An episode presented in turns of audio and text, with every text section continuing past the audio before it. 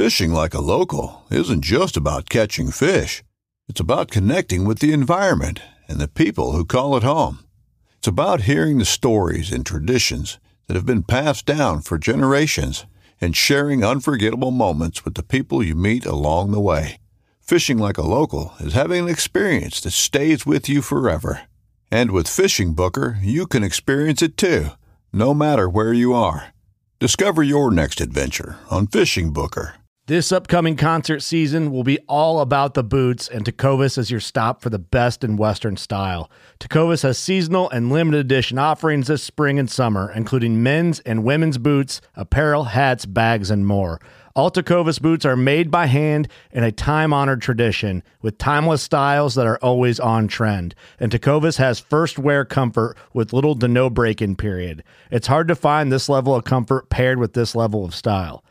Stop by your local Tecova store, have a complimentary drink or two, that's WCB style, and shop new styles. The smell of fresh leather and friendly staff are at your service. Many stores even have leather custom branding to make your boots truly personalized. And with regular live music and events, there's no in store experience like it. If you can't make it into a store, just visit tecovas.com. That's T E C O V A S.com. They offer free shipping on all boots, as well as free returns and exchanges, and ship right to your door. Go to tecovas.com and find your new favorite pair of boots today.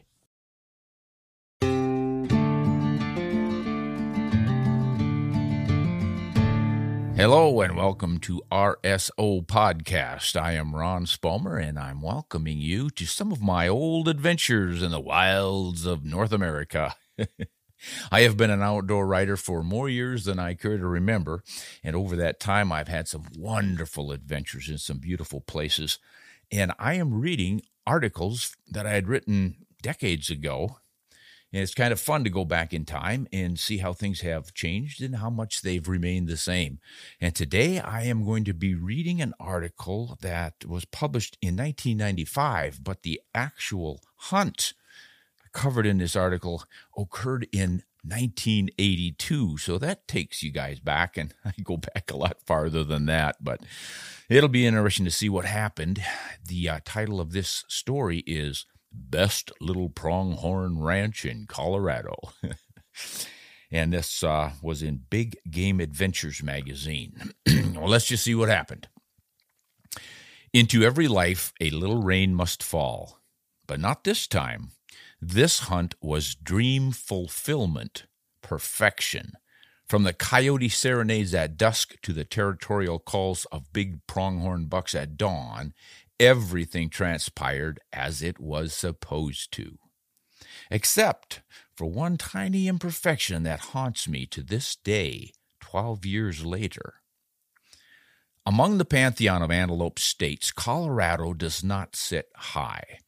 It does not have the numbers Wyoming does, nor the trophies of Arizona, but it lay next door to Kansas where I was living at the time. If I could draw one of the limited tags, I could squeeze a weekend hunt in in a busy schedule at minimum cost. A coworker knew a Colorado rancher who, rumor had it, hadn't allowed any pronghorn hunting on his spread for six years. Six years? Why, the place would be crawling with trophy bucks. I drooled. I dreamed. I called the rancher and I sweet talked my way into a hunt. He'd even let me bring a partner, Mike Cox. And we would be the only hunters on 30,000 acres. Well, there's no competition, no vehicle hunters, the bane of pronghorn hunting. We might just pull off the perfect hunt. But first, we had to draw two of those limited tags, and the odds for that weren't good. But we paid our money, took our chances, and scored. Two hurdles jumped without a hitch. Ideally, I like to scout a hunting territory well before the season to familiarize myself with the land and its inhabitants, but our work schedules did not permit that. We were, however, able to drive out after work Thursday night, camp in a high plains pasture, and scout the ranch Friday, September 24th, the day before the opener. The ranch owner oriented us via a large wall map showing his property boundaries. He then pointed out places where he and his ranch hands had been seeing some big bucks. And then I asked him to confirm the rumors. Do you host very many hunters every year? Oh, no, there hasn't been an antelope hunter here in, oh, five to seven years, I guess. and how many hunters will be out this weekend? Well, just you two. You have the whole place to yourselves. He wished us luck and turned us loose. Mike and I were, were as giddy as a couple of teenage boys leaving for their first dates with the prom queens. When we'd driven past a couple of gates and out of earshot of the ranch, we whooped and hollered and danced around Mike's old pickup like crazy men. The uniqueness of our situation was not lost on us. We were facing a hunting opportunity enjoyed by few since the settling of the plains more than a hundred years earlier. This was Lewis and Clark stuff. Into the unknown, virgin territory, bucks that hadn't seen a hunter their entire lives while visions of 17 inch horns danced in our heads. You realize, of course, what, what we can do here, I asked Mike. We can look over every buck on the place, size them up, and then hunt them at our leisure. Nobody's going to screw things up. No one will rush us. No one will shoot the bucks out from under us. This could be perfect. Cape. Cape was the first buck we saw. He was standing at the upper end of a ragged draw studded with cholla cactus, sage, and a spattering of junipers on the north facing slope. His horns laid out wide, giving him the look of an African Cape buffalo. The spreading horns made judging him slightly difficult, but we guessed him between 14 and 15 inches. Mike liked him a lot, but since I'd spotted him, I had dibs. Well, let's see what's out there. Let's see what else is out there, Mike said. I grabbed a spotting scope and we climbed a gravel slope to the top of a mesa a hundred feet above the creek. Here lay quintessential pronghorn country. Dry, yellow, short grass plains bisected by sharp runoff draws and bounded by low mesas dotted with short, rounded, dark junipers. There was a much exposed rock and gravel as grass in most places. Yuccas with their long, needle tipped leaves mixed with low sage sprinkled sparingly amid buffalo grass, blue grama grass, side oats grama, drought tolerant species typical of the high plains transition zone between the wetter prairie to the east, where grasses are too high for pronghorns, and the mountain forest to the west, where trees preclude the sharp eyed pronghorn for the same reason. There's a band, Mike called out just as I picked up the white rumps of a bunch with the spotting scope. Yeah, yeah, I got them. Hey, looks like a good buck. Nah, doesn't look nearly as big as Cape. Yes, it is. The one on the right? He's every bit as big as Cape, maybe bigger. There, see how much his tips curl back when he turns broadside? Well, that'll add a couple more inches to what he looks to. No way. There's almost no curl on that buck. He won't go 13 inches. What are you looking at? I asked as I pulled back from the scope and I looked at Mike. Well, he had his binoculars turned to the northeast. I'd been looking directly east and we'd been comparing different bucks. Well, as the morning wore on, we drove the ranch trails, checking out fence line boundaries, spotting scaled quail dodging behind cacti and yucca, and locating group after group of pronghorns. Despite our earlier hopes, nothing in the 17 inch range revealed itself. Unlike deer, which must mature to four or five years and grow increasingly larger antlers each year until they begin to decline at oh, nine or 10 years, pronghorns mature by age three. A three year old could have horns just as large as an eight year old because the bulk of annual horn growth is made during winter. That's why Arizona, with its mild winters, produces so many monster pronghorns, and why six years of no harvest wasn't really going to mean we'd find 17 inch bucks in Colorado. Well, that night we basked before a juniper fire that was keeping the desert chill at bay, and we listened to coyotes howling over some private joke. Well, which one do you want to hunt? Mike asked as he hugged a cup of cocoa. We'd been debating the merits of several bucks all day and had whittled them down to two. Cape and that windmill buck, the big guy with deeply hooked horns, was running with a bunch of does near a windmill that fed a stock tank watering. Cape's the most interesting, no doubt, I said, but I think windmill will score better. You really like Cape, don't you? Yeah, he's the one I'd pick, Mike said. And that's the way we did it. Mike would try for Cape at dawn, and since we had no competition to worry about, I'd accompany him, and then we'd go after the windmill buck. Cape was right where we'd left him at the head of that draw. Mike judged the wind and he began slipping toward him at dawn. I followed with a camera. When Mike raised up what should have been less than 200 yards from the buck, he discovered his quarry had moved at least 400 yards away. Two does had strolled by and led him on. We tried another route, advanced, retreated, advanced, and retreated again. The vagaries in the landscape and the prancing antics of our game prolonged that stalk. Finally, Mike made it to the final ridge. Cape was now up on the flats where stalking cover consisted of gravel and isolated bunches of ankle high grama grass. Mike would have to take this shot or wait until his buck moved back to more rugged country. The fact that he was near the property boundary fence argued against waiting. He might move across, or an unscrupulous hunter might shoot him and drag him across. So Mike crouched and duck walked from yucca to yucca. He dropped to his belly and he crawled 50 yards. Finally, he lifted his Remington 30 6, sighted through his scope, allowed for a stiff morning wind, and made a 300 yard shot. Though only slightly over 14 inches, the buck had heavy bases, good prongs, and looked every bit as pretty as Mike thought it would. The tan and white striped pattern around his neck and a broad black nose patch stood in bright contrast to the dark spreading horns. Mike was tickled. It was his best pronghorn ever. I stayed with the carcass while Mike hiked back for the truck. Within moments, I was doubly relieved that Cape was on the ground because a pickup cruised the fence line less than a hundred yards away, and standing in its bed and leaning over the cab were two men with rifles. They were obviously looking for pronghorns to shoot at. But I will not dishonor the tradition of hunting by mislabeling them as hunters. I had little doubt that, had Cape been standing, they'd have thrown lead at him. Such disgusting practices are the bane of pronghorn hunting across too much of the West. Practitioners of this mechanized slaughter ought to be drummed out of the ranks.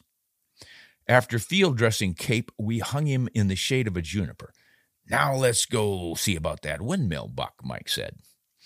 A wave of panic swept over me when we couldn't spot the herd from the mesa. This was the way pronghorn hunting usually went for me. Each time I'd scout a decent buck, other hunters would roar through the area in vehicles and spook it or kill it.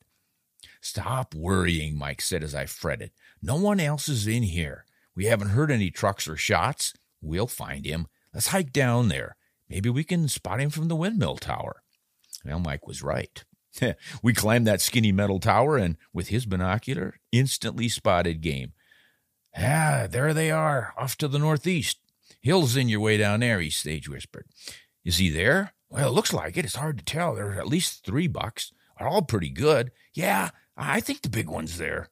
Geez, all you've got to do is go go up this erosion cut, belly over that ridge, and they'll be right in front of you. Well, hadn't you better get down? They'll see you up there. Nah, they're a good quarter mile out. Ah, I doubt they'll even think to look up here. I'm just going to sit and watch it. Well, okay. I trotted into the dusty erosion channel leading away from that ridge. All but my head was hidden in that cut, and sage along the rim covered most of that. But as I neared the end of the bottom, it got shallow, as I was crouched over with little more than my knees covered. I stopped for a breather and I turned to check on Mike, and, well, he looked small and non threatening up on that windmill. He was signaling, signaling that the goats were right over the ridge and close. I chambered around into my Ruger 270 and I clicked on the safety.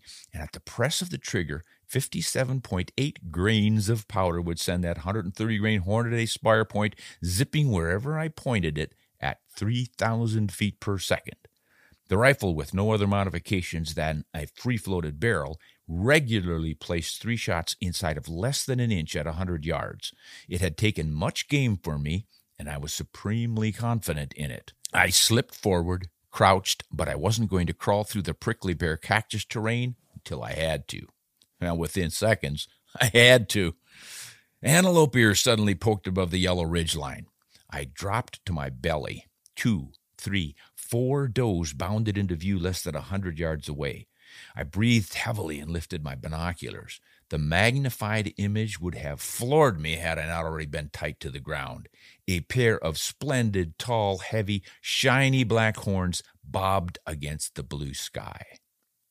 Then came the ear tips, two big dark eyes, the black nose, and finally the barred neck of that buck. Unaware of lurking predators, fixated on the does, he kept coming. This would be an easy shot. I lifted and aimed the rifle, tracking the buck as it flickered in and out of view between clumps of yucca. And then confusion. As I waited for a clear shot, another buck appeared behind the first one, and before I could sort either one out, they both whirled and ran back over the ridge. Within seconds, several more does ran into view. Then three bucks streaked past. Here was classic harem action. The herd buck was chasing off the rivals while trying to keep his lady friends both in formation and satisfied. My challenge was to determine which of the fast appearing and disappearing bucks was the largest. I did not want to shoot a lesser buck after getting this close. Well, the ridge was suddenly as empty and quiet as it had been active moments earlier. A thin curtain of dust was the only sign that the trophy pronghorn of my life had recently been less than two good arrow shots away. I lay panting and waiting, but nothing reappeared. Finally, I rolled over and put the binocular on Mike. Gone. He was signaling gone. The herd had apparently run off to the north. I jumped up and cautiously walked over the rise, and the big valley before me was empty except for a dust ball in the far distance. I trained my seven power glasses on this and found to my dismay a large herd running all out as if a pack of cheetahs were on their tails. My heart sank. So close, and I'd blown it. Just to be safe, I forced myself to make a careful search of the valley and there stood Windmill. There was no mistaking him this time. His nose was tied to a doe's tail with an invisible line. Whither she went, he went. Her two fawns of the year trailed in a confused daze, but they were in the very bottom of that broad, naked valley. A snake couldn't have stalked them. While I pondered my next move, that reluctant doe began trotting purposefully south, up out of the valley and toward a series of low ridges. The buck and fawns followed and followed and followed, and finally, now at least a mile away, they stopped, settled down, and started feeding. I continued to watch for several minutes until convinced they'd calmed, at least for the moment. And then I backed down that erosion cut toward Mike and his catbird seat. Did you see them? I asked. Yep, they're still feeding out there, slowly working west. He's approaching her every once in a while, but he's not running her. Well, what happened back there? Why did they run? Uh, I know they didn't see me, and the wind was in my face. I don't know. He was trying to keep two other bucks out of the herd. He was running them back and forth, but they kept trying to slip back in. Finally, the does just got so spooked, I think they just took off. He was able to keep that one herded away from the main bunch, so she must be ready, but I don't think he's going to leave her. You'd better stalk him while you can. He is the big one, isn't he? I mean, those other bucks that showed up were almost as big. I didn't want to shoot the wrong one. No, he's the big one. I can see him from up here. Go down this main drainage about a half a mile, then start over the ridges until you spot him. I'll signal you if he moves off. Well, I left at a trot. My day pack was bouncing between my shoulder blades. My rifle was at my side. The going was quiet and slightly tiring in the sandy wash. When the windmill looked to be about a half mile off, I climbed up the east ridge and I peeked right into the face of my buck. He and the doe had come a considerable distance west, losing her two fawns in the trek. A little steep side drainage lay between us. He and his doe stood on the far slope, broadside to me, staring. They'd only seen the top of my head. I froze until they finally looked away. I stayed frozen, knowing from past experience that they'd quickly look back to see if I was still there. If not, they might get nervous and run. Sure enough, they snapped back to study the orange cap atop my head. Twice more they played that game before dropping to forage and turning nonchalantly up the ridge. Relaxed. I quickly dropped, shucked off my pack, pushed it before me, and crawled to the crest. There I lay the rifle over the pack, inside which I'd carried large bags filled with dry beans. The pronghorns heard me rattling in the gravel, and they again turned to look. I guessed them about 200 yards, a dead on hold with that rifle and load. I settled the crosshairs in that dark little pocket behind the buck's shoulders. They didn't wiggle. For an instant, there was a complete calm born of supreme confidence. I had him, and I knew it. After a full day of scouting, I felt certain this was the biggest buck on the ranch. So I had no second thoughts about shooting. I had chosen him specifically, already passed up risky shots, and made two careful stalks. No one was going to roar over the horizon in a four wheel drive truck and screw this up. At this pace, in this place, in this time and space, predator and prey had arrived at perfection in their ancient relationship. I don't believe fate brought us together, but somehow the timing had been perfect. I squeezed the trigger, and both pronghorns raced up the ridge. An observer might have thought I'd missed, but I knew better. I sat on my heels and I watched them go, the doe flowing like mammalian water over the rough ground, her legs a blur, her back line nearly straight and level, her neck stretched slightly forward. Behind her thundered the buck as he'd done a thousand times before during that annual rut, matching her stride for stride, his long black horns projecting his route. But then he did something out of character. He slowed and allowed her to surge ahead. He couldn't keep pace. Quickly he fell farther behind, dropped on his side, and was dead. The shot had been perfect, slipping between ribs behind the shoulders, deflating the lungs and exiting through a rib on the far side. I doubt he felt any different than if he'd been blindsided by a rival buck. His horns stretched over fifteen and a half inches, perfectly symmetrical, with fat bases and deep prongs that started well above the tips of his ears. The tips curled back slightly inward and down to end in polished ivory tips. He was not a B&C trophy he was merely perfect. And that was the one glitch in our hunt. It was so perfect that it has haunted me ever since, a benchmark against which all subsequent hunts must be judged. None ever quite measures up. That one perfect predatory experience has spoiled me. I'll probably never get over it, and that's just perfect. I didn't remember a lot of those details, but now that I've read it, I remember Mike climbing up that windmill and doing the, the looking from up there and all those failed stalks. But gosh, that is just what's so wonderful about pronghorn hunting. It, they're diurnal animals and it's open country, so you can find them. And it's just, I think that's what humans as natural predators do is we're we're lookers. You know, wolves go scent trailing and cougars stalk things and ambush them and we we look and use our eyes. And and then after we've found our game we stalk. And you can play it any way you want. You can you can stalk as close as a cougar might need to uh, and take him with a bow or you can shoot from a little farther more safely with a rifle. And that's the wonderful thing about hunting is we get choices and options. But this this idea of perfection is really makes it special. Um, and when you've got an opportunity like this where there is no other hunting pressure, you can take your time and really do it right. And I think that's what a lot of us miss about hunting in large public areas, national forests and stuff, and especially when the seasons are fairly short. It becomes a little bit too competitive because we're all trying to get the animal or the buck before someone else does. So that's the challenge.